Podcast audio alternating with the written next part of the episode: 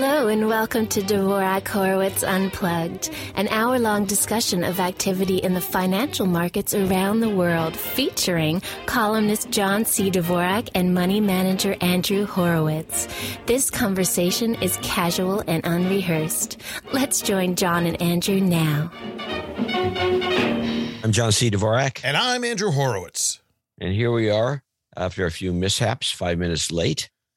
Um, on the what is today? Twentieth of December. Yikes! Twentieth of uh, December. In two days, 2022. In two days. Oh. Uh, is the the winter solstice will be the world's longest, uh, the longest day of the year, and then we start lightening up again. Jeez. Is that right? 2022. Yes, because six June 20th is the longest day of the year. Yeah, those would be the shortest. Well, why is it not? Why is it the 22nd, not the 20th? Uh, it's the 22nd, is all I know. That's what they tell me.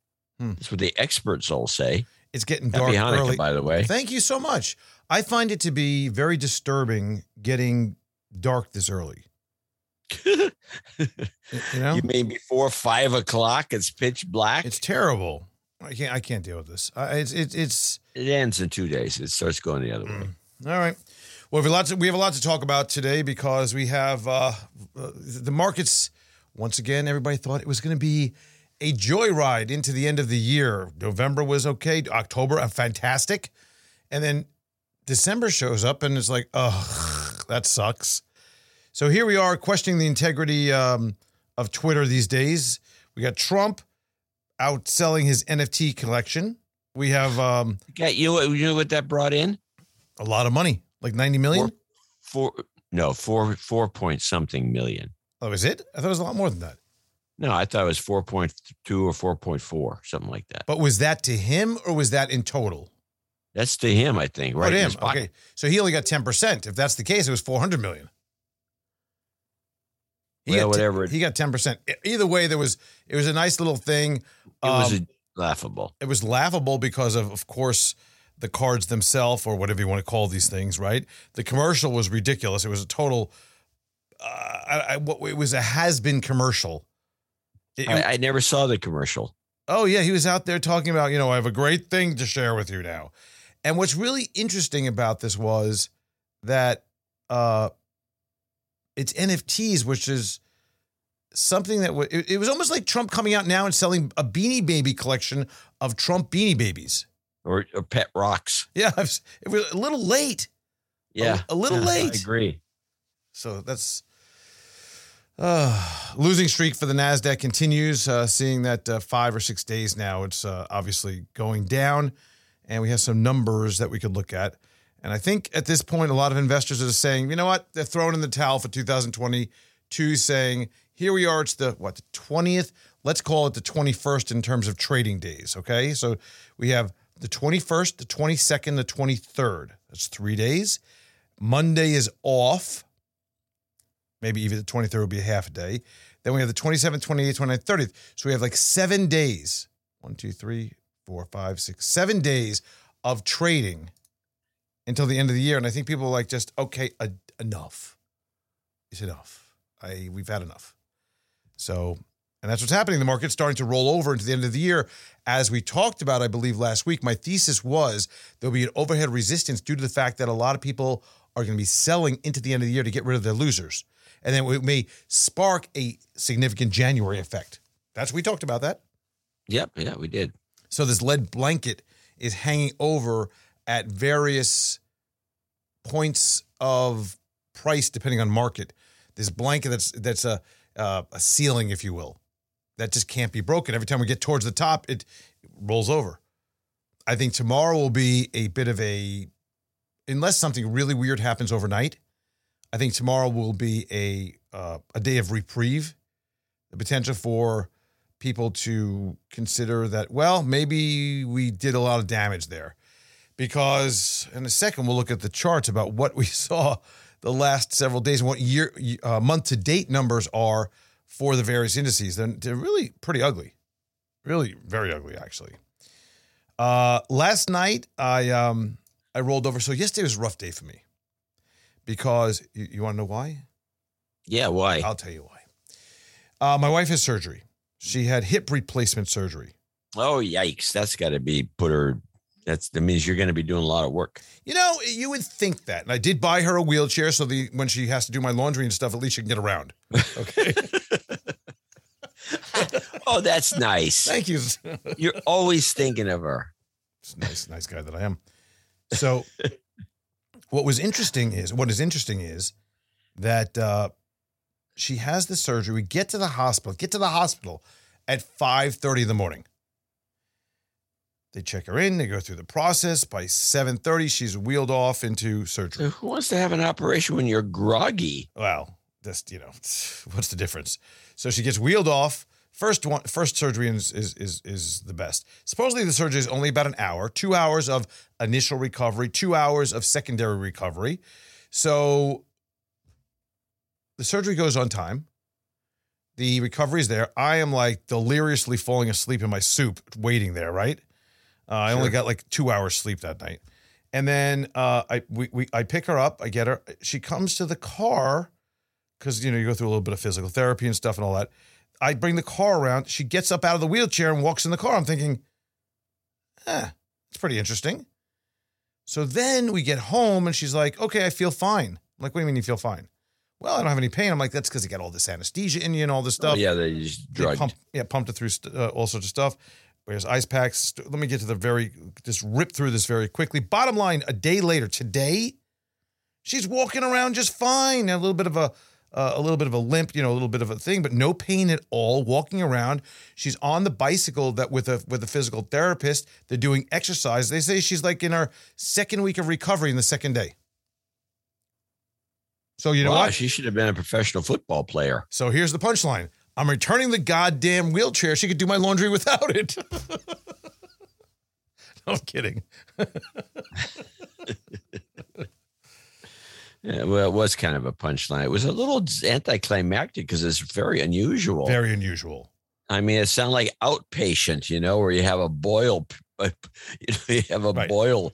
Uh, uh, I forget the term for it when they punch a hole in it, uh, or a cyst removed, you know, and you're back walking around. I had the same thing when I had my cataract surgery. It was like you could, I could have driven home.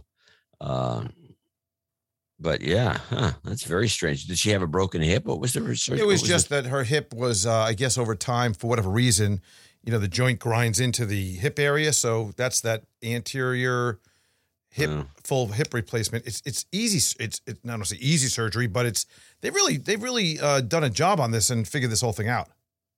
I guess so. Pretty amazing. Either that or they did nothing. That's why she's moving around so well.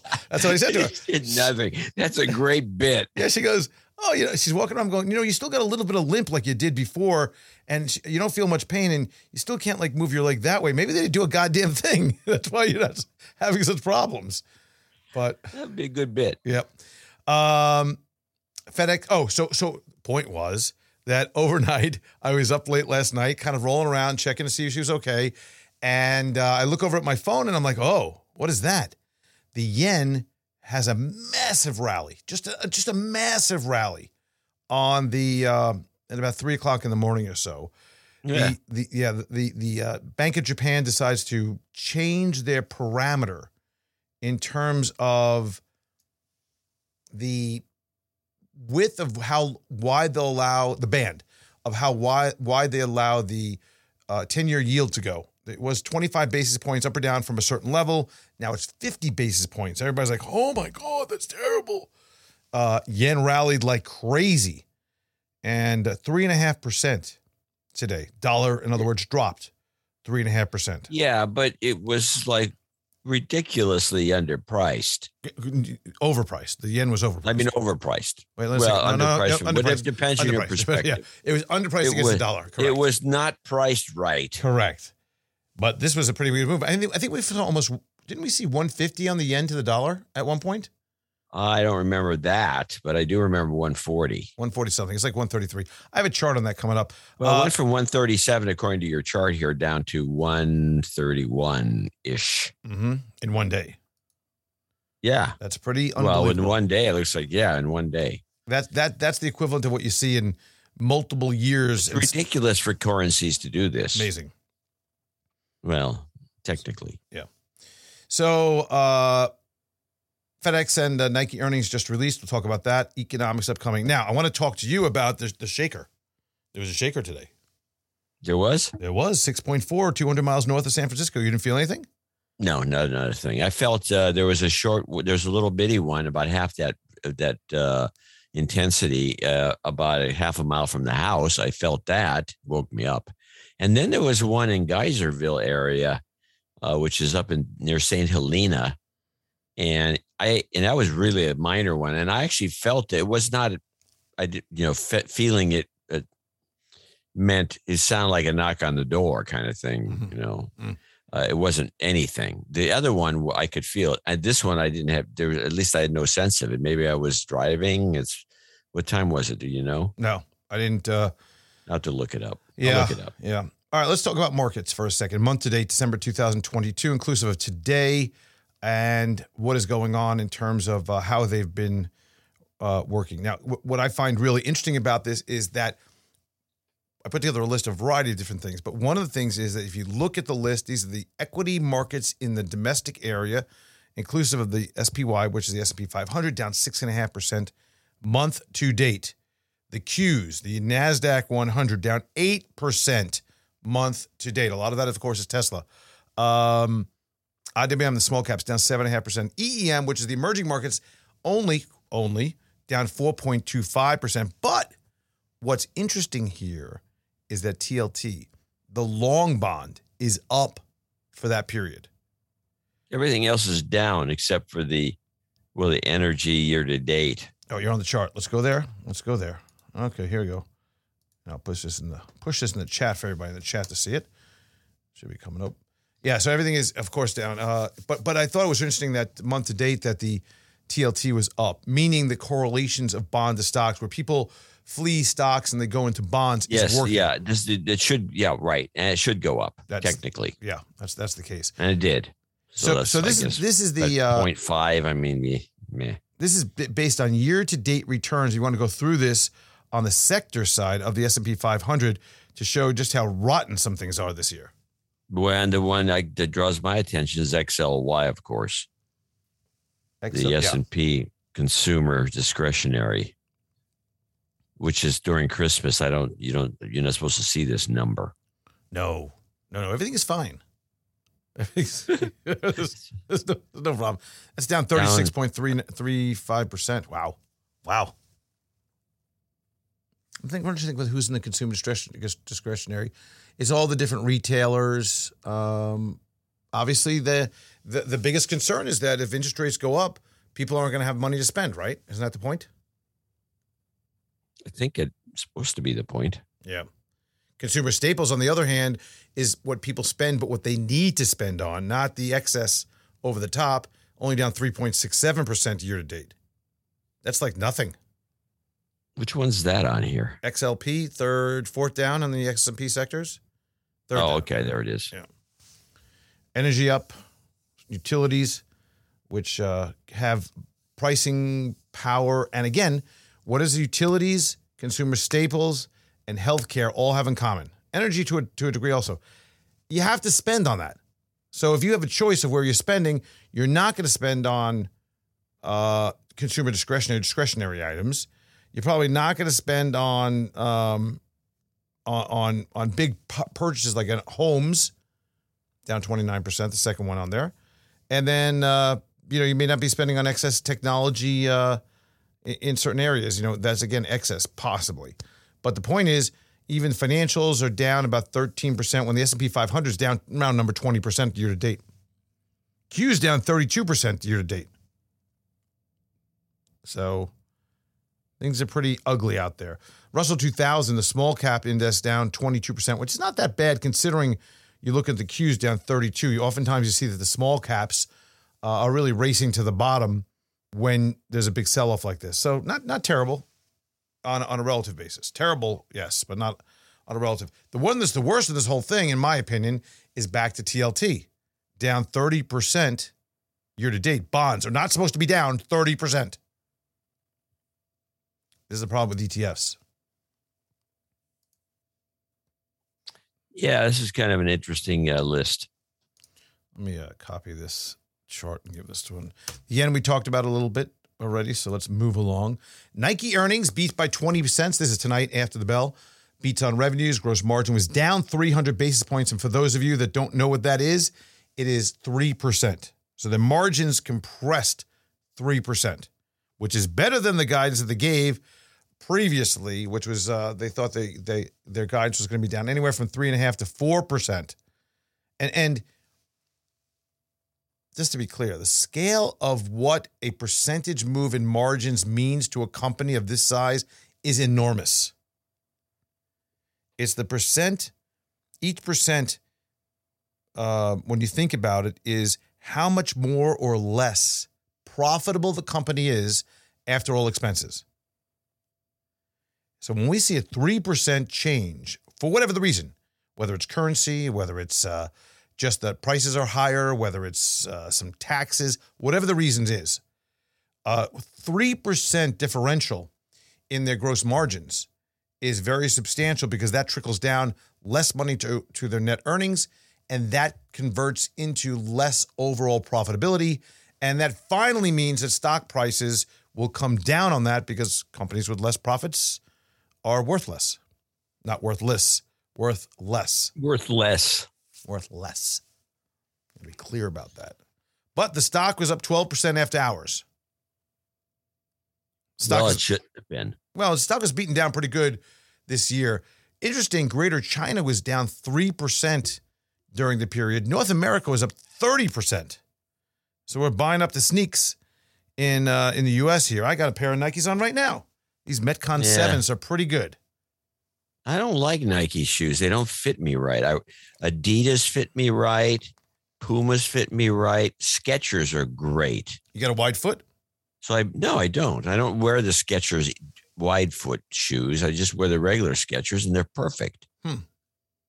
So I I I have a wide foot. I've never been able to wear Nikes. And then uh, got this personal trainer. He says, "Hey, I don't like the shoes you're wearing." For what we're doing. I'm like, well, why is that?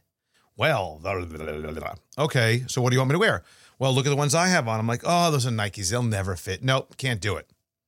He says, look, get the shoe, put it on. Let's see how it goes. I'm like, okay. I got these shoes. Might I tell you? I love these shoes. I love these shoes. I don't know Which how one is it. What, what is it? It's the shoe? Nike Metcon Seven. Metcon Seven. M E T C O N seven. I think there's a Metcon eight also, which you can also personalize, which I have done with the name Horowitz across the back heels. Oh please! Yes, I've done it. Maybe I'm getting you one. If you give me your size, I will make you one. You would probably like these shoes. You could do all the colors and laces and insoles and bottoms and gold striping and also there's like 18 different points of customization. 10 and a half. 10 and a half? Yeah. 10 and one half. Okay. And what's nice is I can design it and then I can send you the design of what it looks like and you can see if you like it. But I, I think these shoes are great. They're, they're, they're really hard sold, by the way. They're not up like, um, you know, you running, dunk wearing them. Can you what? Dunk. What's that mean? Dunk what? Dunk a basketball? Yeah. What else would you dunk? I, I don't know. I don't. Donut in a coffee cup. I do that. Yeah, I'm not sure. I'm not a basketball player, but could you dunk? I, I, suppose they're just very stiff shoes. They're really good for walking, good good for plantar fasciitis, excellent for working out, daily just you know wearing. They're bright and they're colorful. I will share that with you. Hmm. But I think they they fit. They just they just.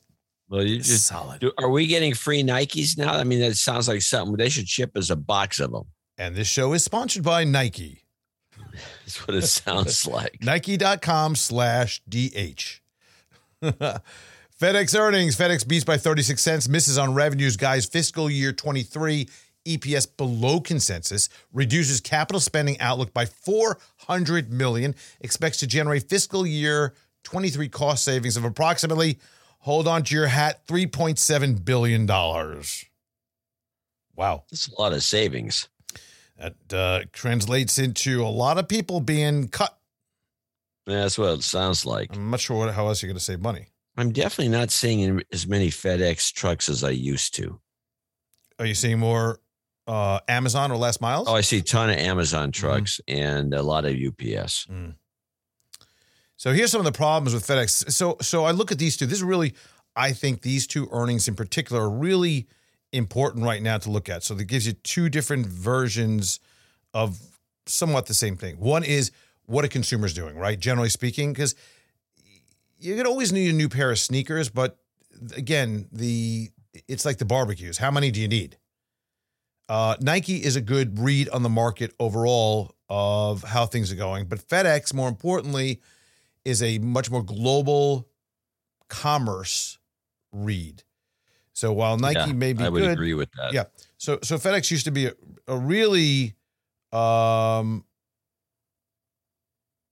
the I would say that FedEx it used to be a bellwether. It was of of of, of what was out there. Now not as much for whatever reason. Remember how um uh, aluminum companies used to be uh, what was it? What was the the not Alcoa?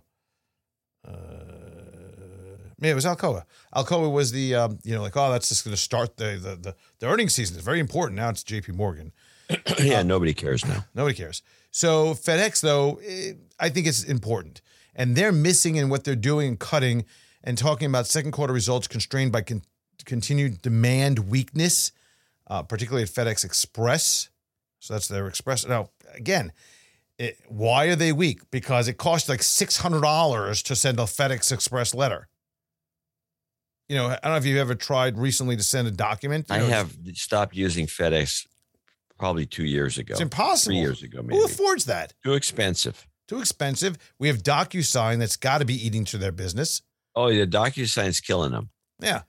Yeah, it has to be. Yeah. And so, then it, and the UPS and and uh, UP, U, USPS, both of them have pretty good uh, two day delivery uh, systems that work, exactly.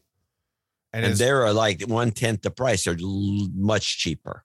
Yep, 64% year over year uh, drop due to lower global volumes in the FedEx Express, partially offset by an 8% package yield increase. So things are getting a little heavier. Maybe paper's heavier or something on the FedEx Express. FedEx Ground operating income increased 24% year over year, which was now that's what I'm looking at. I can give a crap about FedEx Express to for the most part, right? The overnight and you know if it ha- what, what was you used to say if it absolutely positively has to be there overnight, use FedEx. Right? Remember that? Yeah, I remember that. I also remember finding a FedEx envelope that hadn't been delivered right in the middle of the street. Oh, did you open it? No, I dropped it off at a FedEx office. Could have been cash. And again, it could, could have been, but I'm could have been sarin powder, powder too. could have been. You know, I hope somebody does that for me someday. Mm. Uh, operating income increased 24% year over year, due primarily to a 13% yield increase and cost reduction actions. So they're doing a lot of maneuvering around, probably trying to find the more profitable parts of the business, but also shutting down certain expenditures. They're doing a lot of cost cutting here. FedEx Freight operating income increased 32% year over year, driven by an 18% yield increase. But the management didn't give it a really great uh, push. They've been talking some real ugliness for a long time now uh, with management. So I don't know. Stock was up slightly after hours. Maybe it's better than feared. Uh, FedEx stock is a mess, a mess. Coming into the end of the year, we have uh, some really important economics. Now, remember something.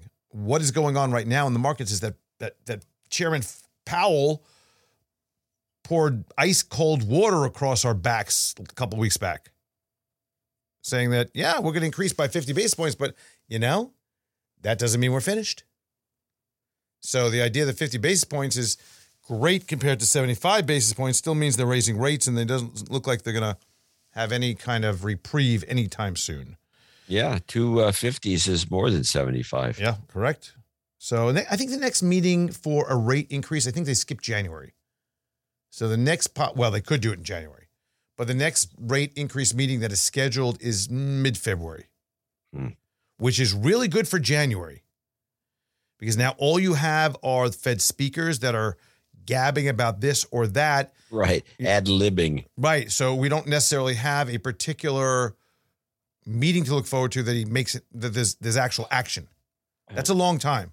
Yeah, nothing official. hmm So this week, the economics on tap. Tomorrow we have the uh, consumer confidence that's coming out. We have GDP also the third uh, third reading of the most recent quarter, leading indicators Thursday. Now on Friday we have durable gooder, goods. We have uh, PCE prices, which is personal consumption expenditures, personal income, personal spending. That is an important day. Of course, it's right into a long weekend, which is a problem. So if we get a hot number, and the reason why I say it's important because you'll hear this from everybody every time somebody says PCE, the the follow up line, the tagline is the Fed's preferred in, uh, index for inflation. That is really what, yeah, that's what they look at. PCE prices, the Fed's preferred read on inflation. Yeah, it's their new yeah, because it's amenable. Right. Right, right. If it's if it doesn't work well, uh, we'll change up what we're looking at. They come up with something else. Yep. Uh, and, and and some of the things that we're seeing right now are really problematic because we're seeing a slowdown in certain areas, not in others. High end, super high end, not slowing down. Uh, low end, definitely taking a hit and right across the chin due to what we saw on the you know gas prices and how that impacted people in the lower incomes. Mid is uh, uh, quite a messy story. But what we saw was that retail sales disastrous. Retail sales uh, not adjusted for uh, price changes declined 0.6% month over month in November. So let me gonna read that again. Total retail sales not adjusted for price change. In other words, prices went up, right? Yeah. Declined 0.6% month over month. So if we see inflation that is increasing about 0.5, 0.2, 0.3. You have to add that to it, meaning that it declined even further. Yeah, yeah, yeah. So this was a real big shot across the bow. Uh, retail mm. sales, excluding autos, fell 0.2. There's a list here. We don't have to go through all of these, but I thought it was really interesting to look at what were the components and reasons why retail sales are are hurting so much. And I think it's important to state John, that what is what drives the economy? Now, it better not be government spending because that's a problem if it's if it's government spending, right? It's not um, anything other than consumers in the U.S. Consumption that drives everything, doesn't it? As far as I, far as I'm concerned, isn't that does. the whole point of economics? the reason, the reason we exist. Yeah. So it doesn't matter if it's.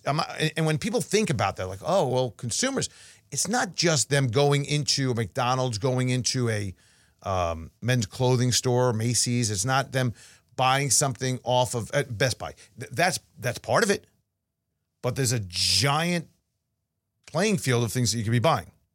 So motor vehicle and parts dealers sales declined 2.3 percent.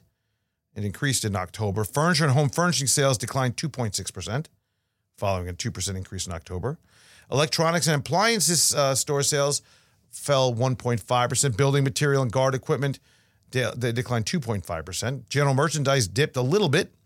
Uh, clothing and clothing accessories dropped a little bit as well. Sporting goods hobby, sporting goods hobby, musical instruments, bookstore sales. How that's clumped together, I don't know, but declined 0.6%. And gas station sales slipped 0.1%. Again, this is on top of uh, whatever the inflation rate is. So those are the key factors in what's happening with the overall um, uh, retail sales. So that was on Friday very month. concerning. Hmm? One lousy month. Lousy month. Terrible. And and that goes into then you have to ask the question why. So just economics 101, right? Why? Well, confidence isn't there. People aren't getting paid. Worried about losing their jobs, worried about the future. All these things go into play and that's how the economy works. When people are stoked, when they are feeling really good about things, they just spend. They figure, eh, we'll figure it out later. When they're not, they pull back. That's what's happening now, and that that that yields price reduction, deflation. Um, that yields a, a economic contraction. That's why we're talking about the first half of this year coming up is going to be problematic. Everybody and their brother are talking about this. That economically, we're going to see a problem the first uh, six, uh, six months of the year from an economic standpoint.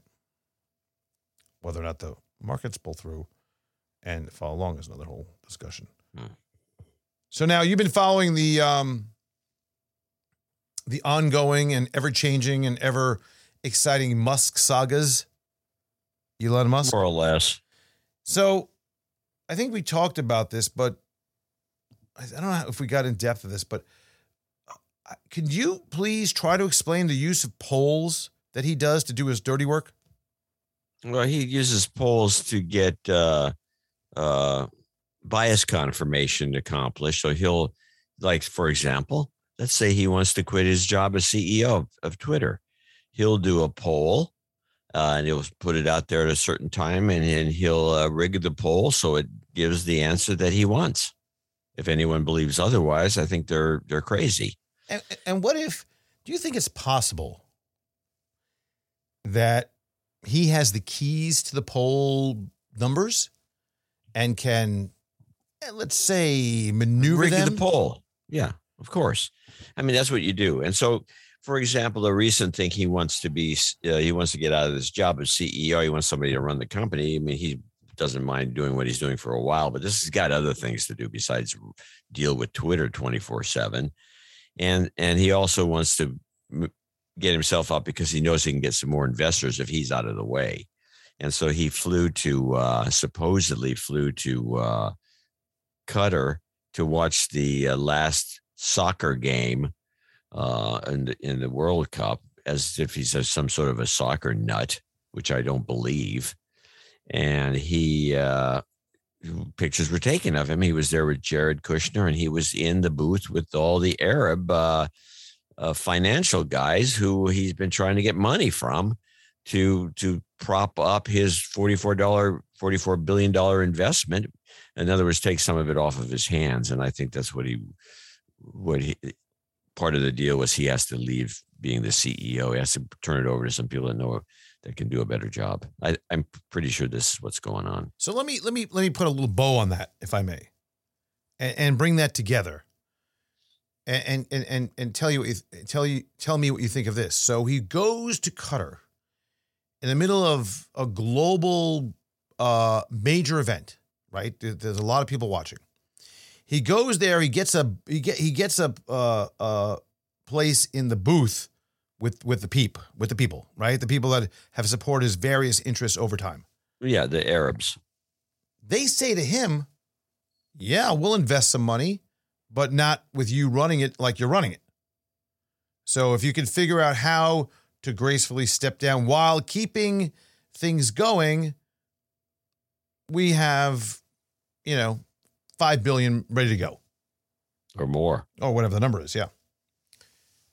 He goes back, does a poll, and says, "You know, do you think I should step down as uh, uh, uh, uh as out of the blue? By the way, the yeah, poll, right? Out of the blue. There's no reason for this poll. Yep. Uh, should I step down as CEO? and uh, now it's like yes, and uh, of course the uh, the fact is anybody that owns a Tesla stock is saying yes. Tesla stock yeah, is down sure. like six hundred billion dollars since yeah. the high. Get back to work. Yeah. So even even people that are loving him are like, dude, what's going on? And what's going on with the board of directors and all this, right? And then also he's talked about he's seeking an infusion of at four uh, at fifty four twenty per share because all these advertisers fleeing and all this other stuff going on. So then he comes back and says, okay, guys, all right. Uh, hey, uh, just want to let you know, uh, I, I found a way. It wasn't my idea, but everybody agrees with it. So therefore, it's not going to be a surprise when I step down. Can I provide you my routing number and account number for the wire? yeah, pretty much. Pretty much how it works, right? Yeah, pretty good. Then he goes up and he follows up with, hey, uh, voting on policy will only be for blue members because now he's all excited about voting in polls inside of Twitter that he's going to try to push once again the $8 per month or so, whatever it is, for blue members if they are through uh, the web, of course, and $11 if you do it through your iPhone. $3 extra to pay for the Apple VIG. The Apple's VIG. Yep.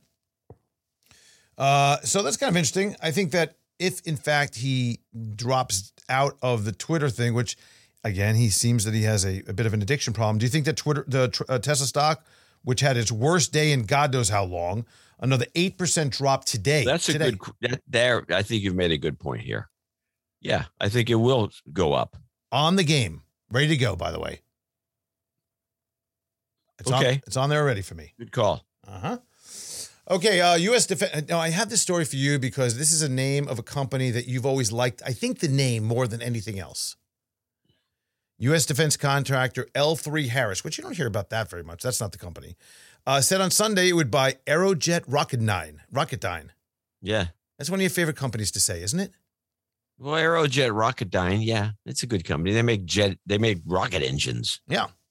$4.7 billion all cash transaction. As it looks, by the way, all cash does not mean they're coming with suitcases. It means they're not using stock. Um, the offering price is $58 per share, represents a premium of 6.5% to Mhm. Aerojet's, Aerojet's close on Friday. This was, I think this was uh, being known. I don't know. We have some new news on uh, Sam Bankman fraud uh, from at least this is a quote from at least uh, in or about 2019 up to and including in or about November 2022 Bankman Fried and quote others known and unknown willfully and knowingly did combine conspire confederate and agree together and with each other to commit wire fraud prosecutors of the US, US Department of Justice Southern District of New York alleged mm-hmm.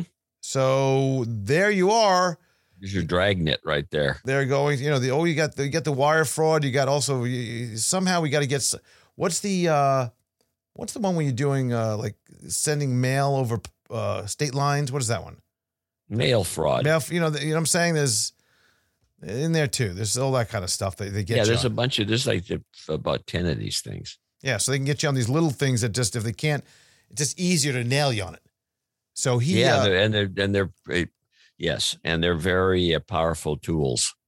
So he uh he is now I think tonight he signed the papers for allowing the extradition hearing to go through and I guess he's coming back to the US on Wednesday. Hmm. So it's really interesting. There's a lot going on that I read some stories, some very deep discussions about how this whole fraud, if you really look at it and you back it out, it goes back years. It goes back like two and a half years what he was doing. It wasn't just in the end. The whole Alameda when the money was moved over and then the the creating the FT, FTT token and the tokens Yeah. it's, it's all one giant blob of crap. I think he was sincere. Sincere in what? Ripping people off. I don't off? think he was. I don't think he was thinking any of this was fraudulent. oh well, that's that's. So you're thinking? I, I'm Ah, my son. My son met him when he was younger, like about ten years ago, I think, and he felt when I brought this up with him, he felt the same way that the guy is he's arrogant, extremely arrogant, even you know when he was younger, and naive, and figures that if you can do this, uh, it makes nothing but sense. It's a good good idea. Let me take your Andrew. Let me give you you give me a hundred bucks and I'm going to put the hundred bucks here, and then I'm going to move the hundred bucks as an investment into Alameda and put it into these NTTs, which are going to go up in value, and uh, that's where that hundred goes. And oh, look, it's the NTTs up to three hundred. I'm going to take the hundred out of that. You're going to have doubled your money, and I have a hundred bucks in my pocket. Uh, seems like nothing but common sense. It's the way you, that's the way business works. it is the equivalent of turning coal into gold, right? Pretty much. Yeah. Well, yeah, it's because there is a flaw in the in the scheme. Yeah, yeah, a very which big is flaw. the bogus and the FTT phony token. But that's I can see somebody convincing themselves that this was all on the up and up. Wow, I know, I I, I know, I but I, I, I, hear what you're saying. That that consider, yeah, that the government does it. Why can't I do it? I mean, Oh, really, there you go. The government does it. right? Yes. seriously, the government Yeah. does it. Yeah. I'm just reflective of that. Yeah. hmm Yeah. Uh, let's see. The SPR. This is interesting. We'll see. Maybe uh, oil price will start moving a little bit to the upper side. uh, By, by the way, uh, just to go back on this, because I know people like this too. I, I don't know if you've run into them, but the guys who have a couple of thoughts about the tax system, and they they have come up with a scheme to take all their money and push it into some tax-free zone, uh, Barbados, or I don't know, there's a Cayman Island, someplace or other, and then keep doing that, and then so you don't have to pay taxes on it here, supposedly.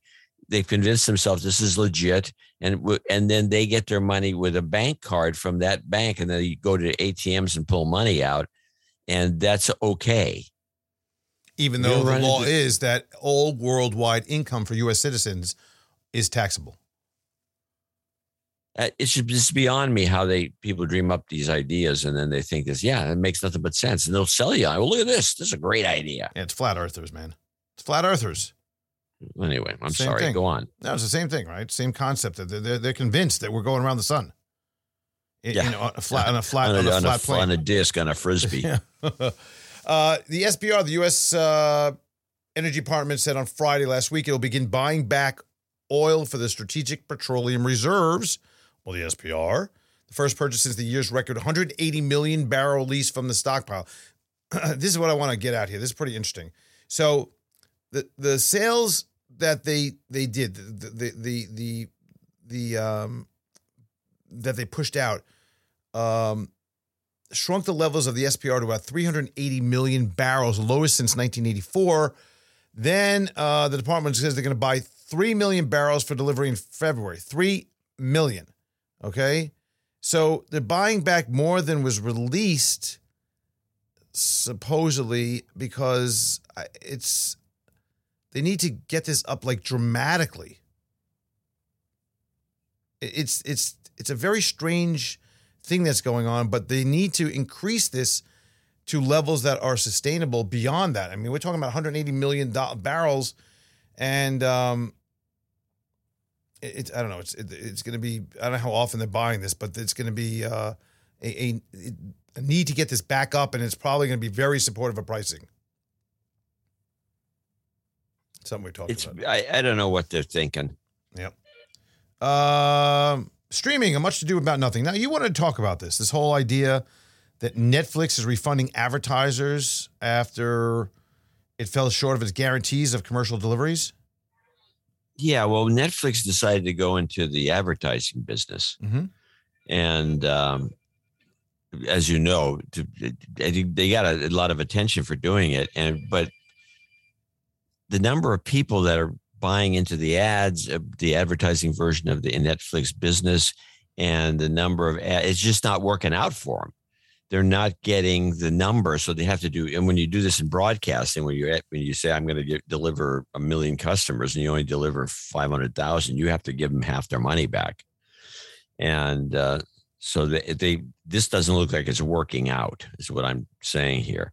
And then what's but this is all the whole streaming business is kind of like turning into flakeville because disney's lost like a billion or two billion or something in one quarter just based on their streaming business and how much it costs. This is not a cheap proposition to be able to do this kind of work.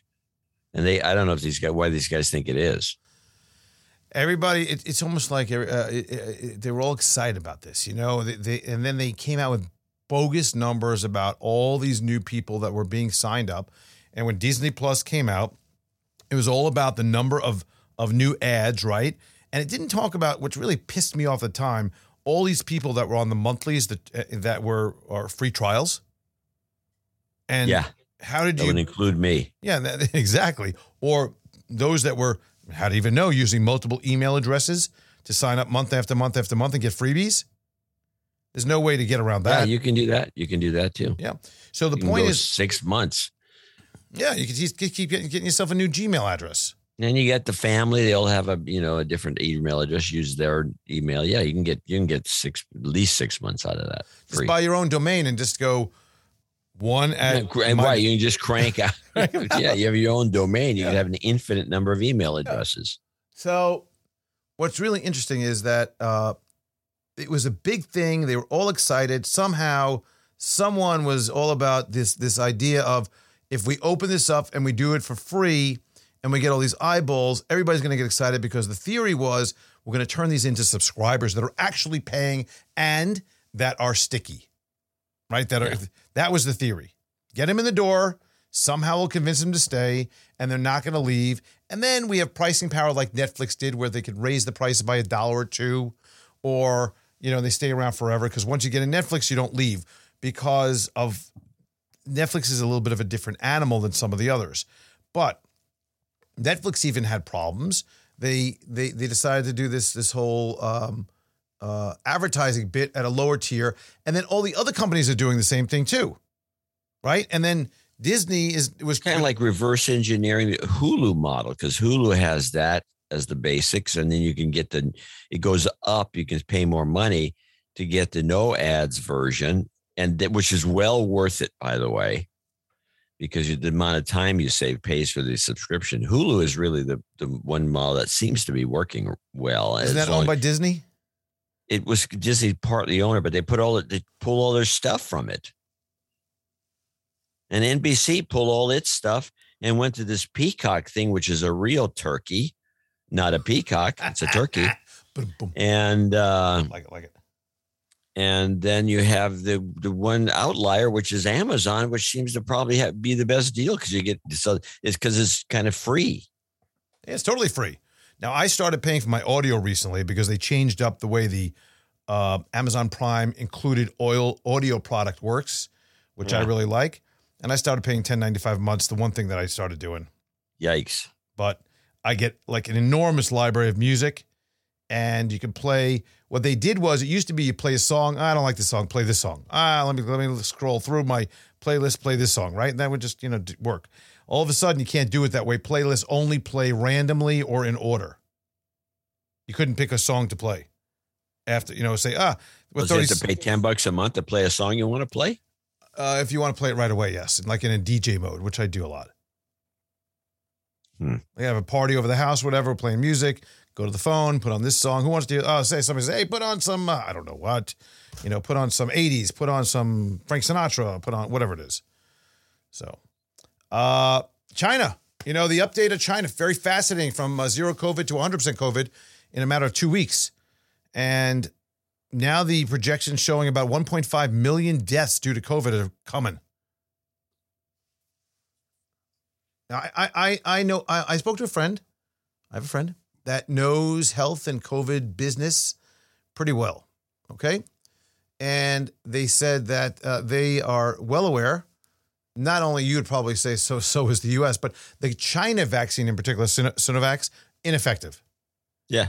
Now, whether also, or not we want to, we have are also ineffective. Well, well okay, but these are really ineffective. Let's go that way. Okay, more ineffective. I mean, they're more ineffective. Okay. They're worser. Yeah, they're worser. Exactly.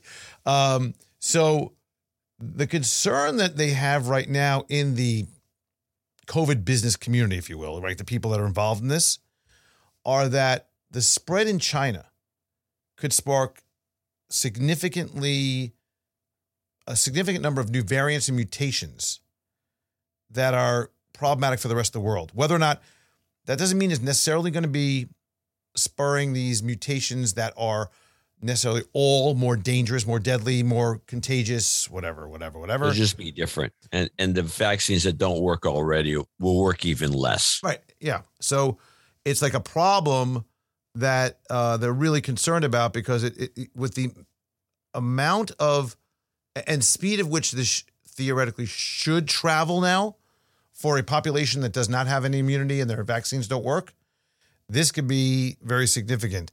So, what's happening now is, if you remember, people were pissed off that they couldn't leave their homes in China. They were locked down, they were gated in, they were being carted away, and there were riots and they were pissed off, and everybody's angry, right?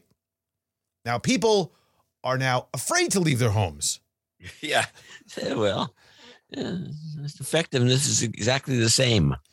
Exactly the same. Either way, people are not going out and spending. China's aluminum imports in November fell 35% from a year ago because of uh that's mount, a lot. Yep, mounting COVID, uh, mounting domestic supply, COVID hit econ- economy, all these big problems. Um, th- there was some signs that of easing the restrictions in Beijing and their efforts. Um, is helping somehow the property market because they're dumping money in. So I don't know if they're going to get a lot of excess of government help and that will, you know, like we didn't with COVID. So, you know, you're dying, but don't worry about it. I gave you $600. You know, if that's going to be something that goes on. I don't know. It's going to be interesting to watch because they, whatever they've done so far has not worked, and but now this is like, this is different. It seems it It's not gonna. It's gonna. It's gonna still not work, but in a different way. it seems like they just got fed up. I mean, there's a quick turnaround of, of, of policy. Yeah, that's one thing the Chinese can do. Yeah. Uh, a couple of other items on the list. World's largest freestanding cylindrical aquarium burst in Berlin. thing? Uh, you can find it. You can look at it. Yeah, it's dynamite. Yeah, 1,500 exotic fish burst out of Friday. Million liters of uh, about 264,000 gallons of water and debris onto a major road in a busy uh, district inside of uh, Berlin. Emergency you know services. Kicker to this story, right? Well, uh, no, Uh, they blamed it on Putin. of course. The Europeans blame that work? everything on Putin. How did that work? The, the, the the argument is that because Putin cut off uh, all his energy supplies, that they had to lower the temperature of the lobby of the hotel, and that's all it took to create a temperature differential that cracked the uh, cracked the big giant aquarium and resulted in all these fish bursting out of there. Putin's fault. Uh, I'm not kidding. What's wrong with people? I mean, it is possible that happened, but come on. You don't you don't first of all, you don't think about that? The people that that that are this is not a cheap cheap uh first of all, I can't imagine that happening. But second of all, uh it's, the whole thing's stupid. I, you know, maybe it was some terrorist act. Maybe there was a uh, a ricocheted bullet from a, a, a Russian gun 3,000 miles away that somehow got, got into the, the tank. So stupid. So stupid.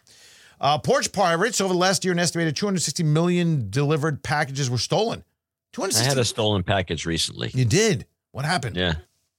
It just would- it would they show that you know Amazon dropped it off in the mailbox. They're not supposed to do that. They're supposed to put it on the porch, but that's okay. And they took a picture. They take these pictures. You know, here's the picture of it in the box. And I go down. There's not a. There's nothing there.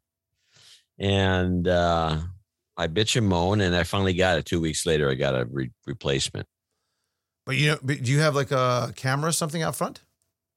This mailbox that I have because you know the house is on a hill and the mailbox is on the street. It's one of those you know like a like the kind of mailbox you have out in an RFD area where there's you know it's a just standalone box that you open the front and throw stuff in, and you know it's it's ripe for being opened and things being taken out of it. That's why I use a post office box most of the time.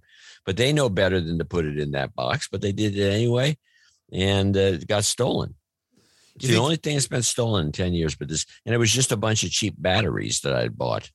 Now, this story that I that I read, and this whole thing about a report from a company called SafeWise, who I don't know who that is.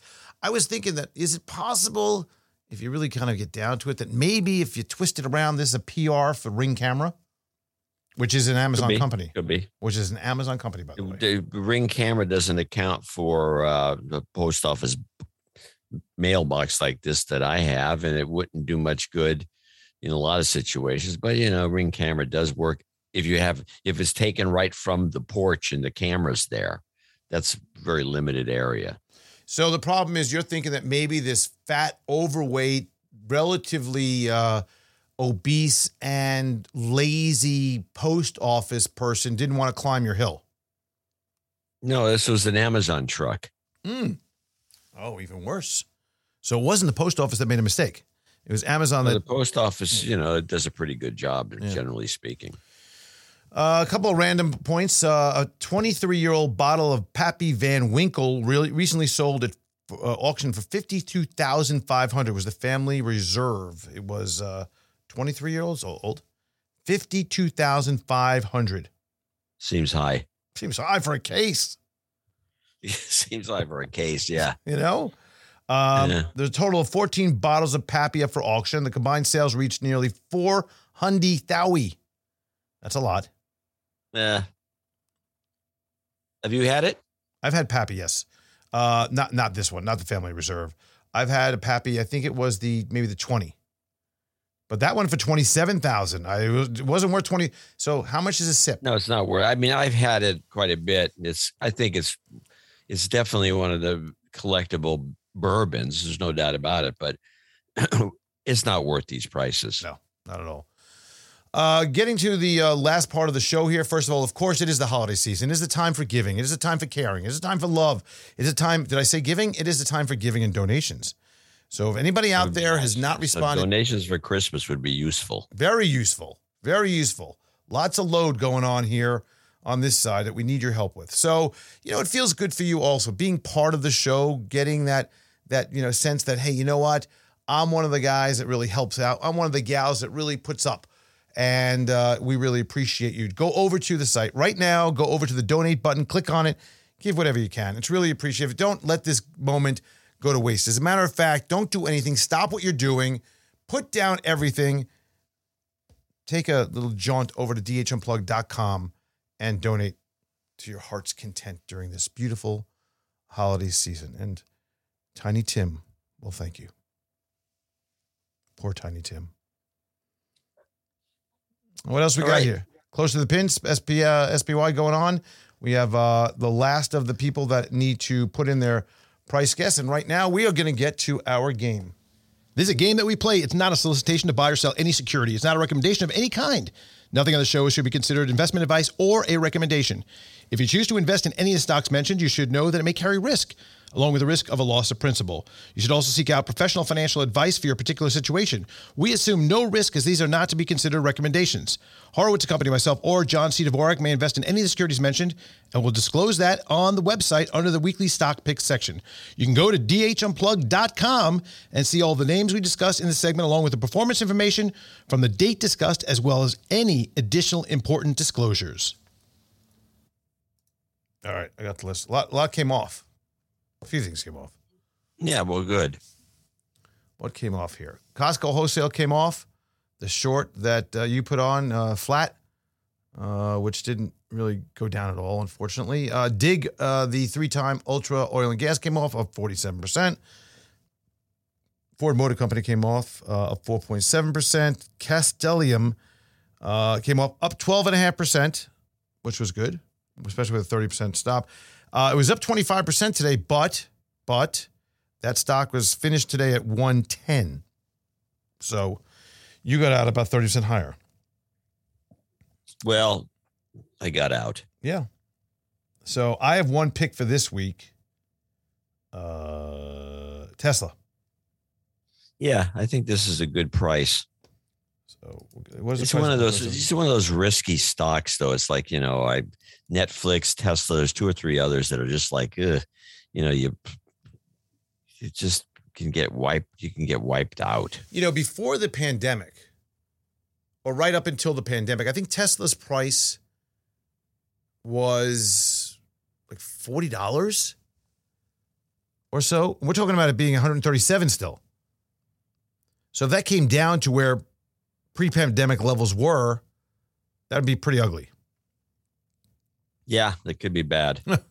But anyway, we're going to do this for an oversold pop on that and take off the rest of these names on here. Decker should get a little bit of a bump tonight or tomorrow uh, after the Nike numbers that came out. Foot Locker, which was short, up 8.7%, uh, will probably be about 2 or 3% up tomorrow, I would think.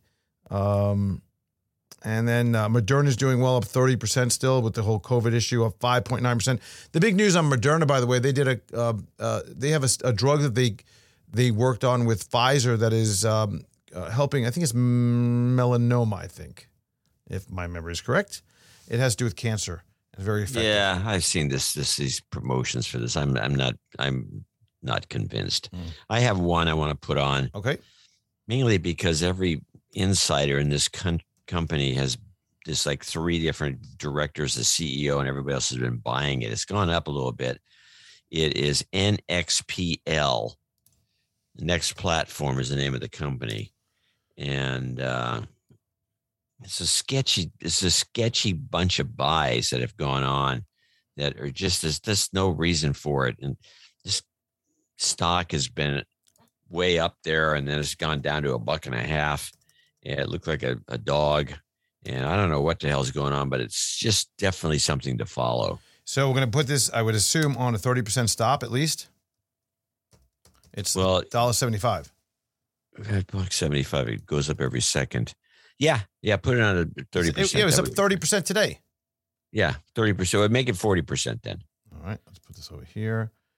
40% stock. We're getting crazy, getting crazy.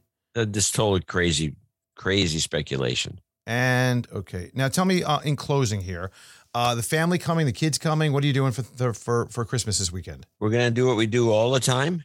We're going to have our Christmas. It looks like around January 5th Oh, um, because of the time change. people scattered around.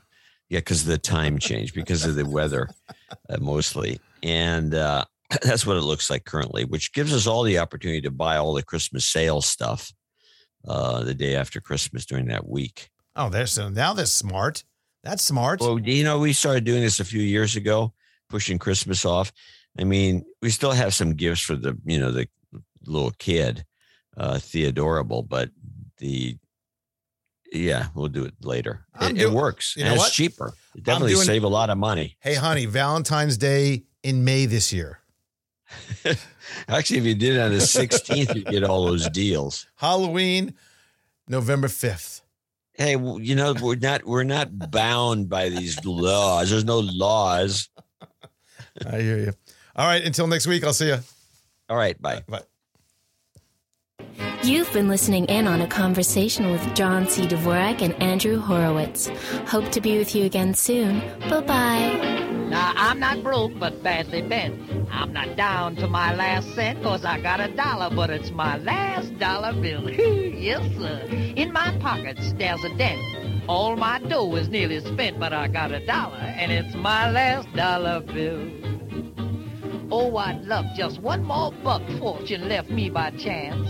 Now here's a hint, I feel like a mint. You can hardly tell by a glance. I don't care, no millionaire can give me the icy stare, cause I got a dollar, my last dollar bill.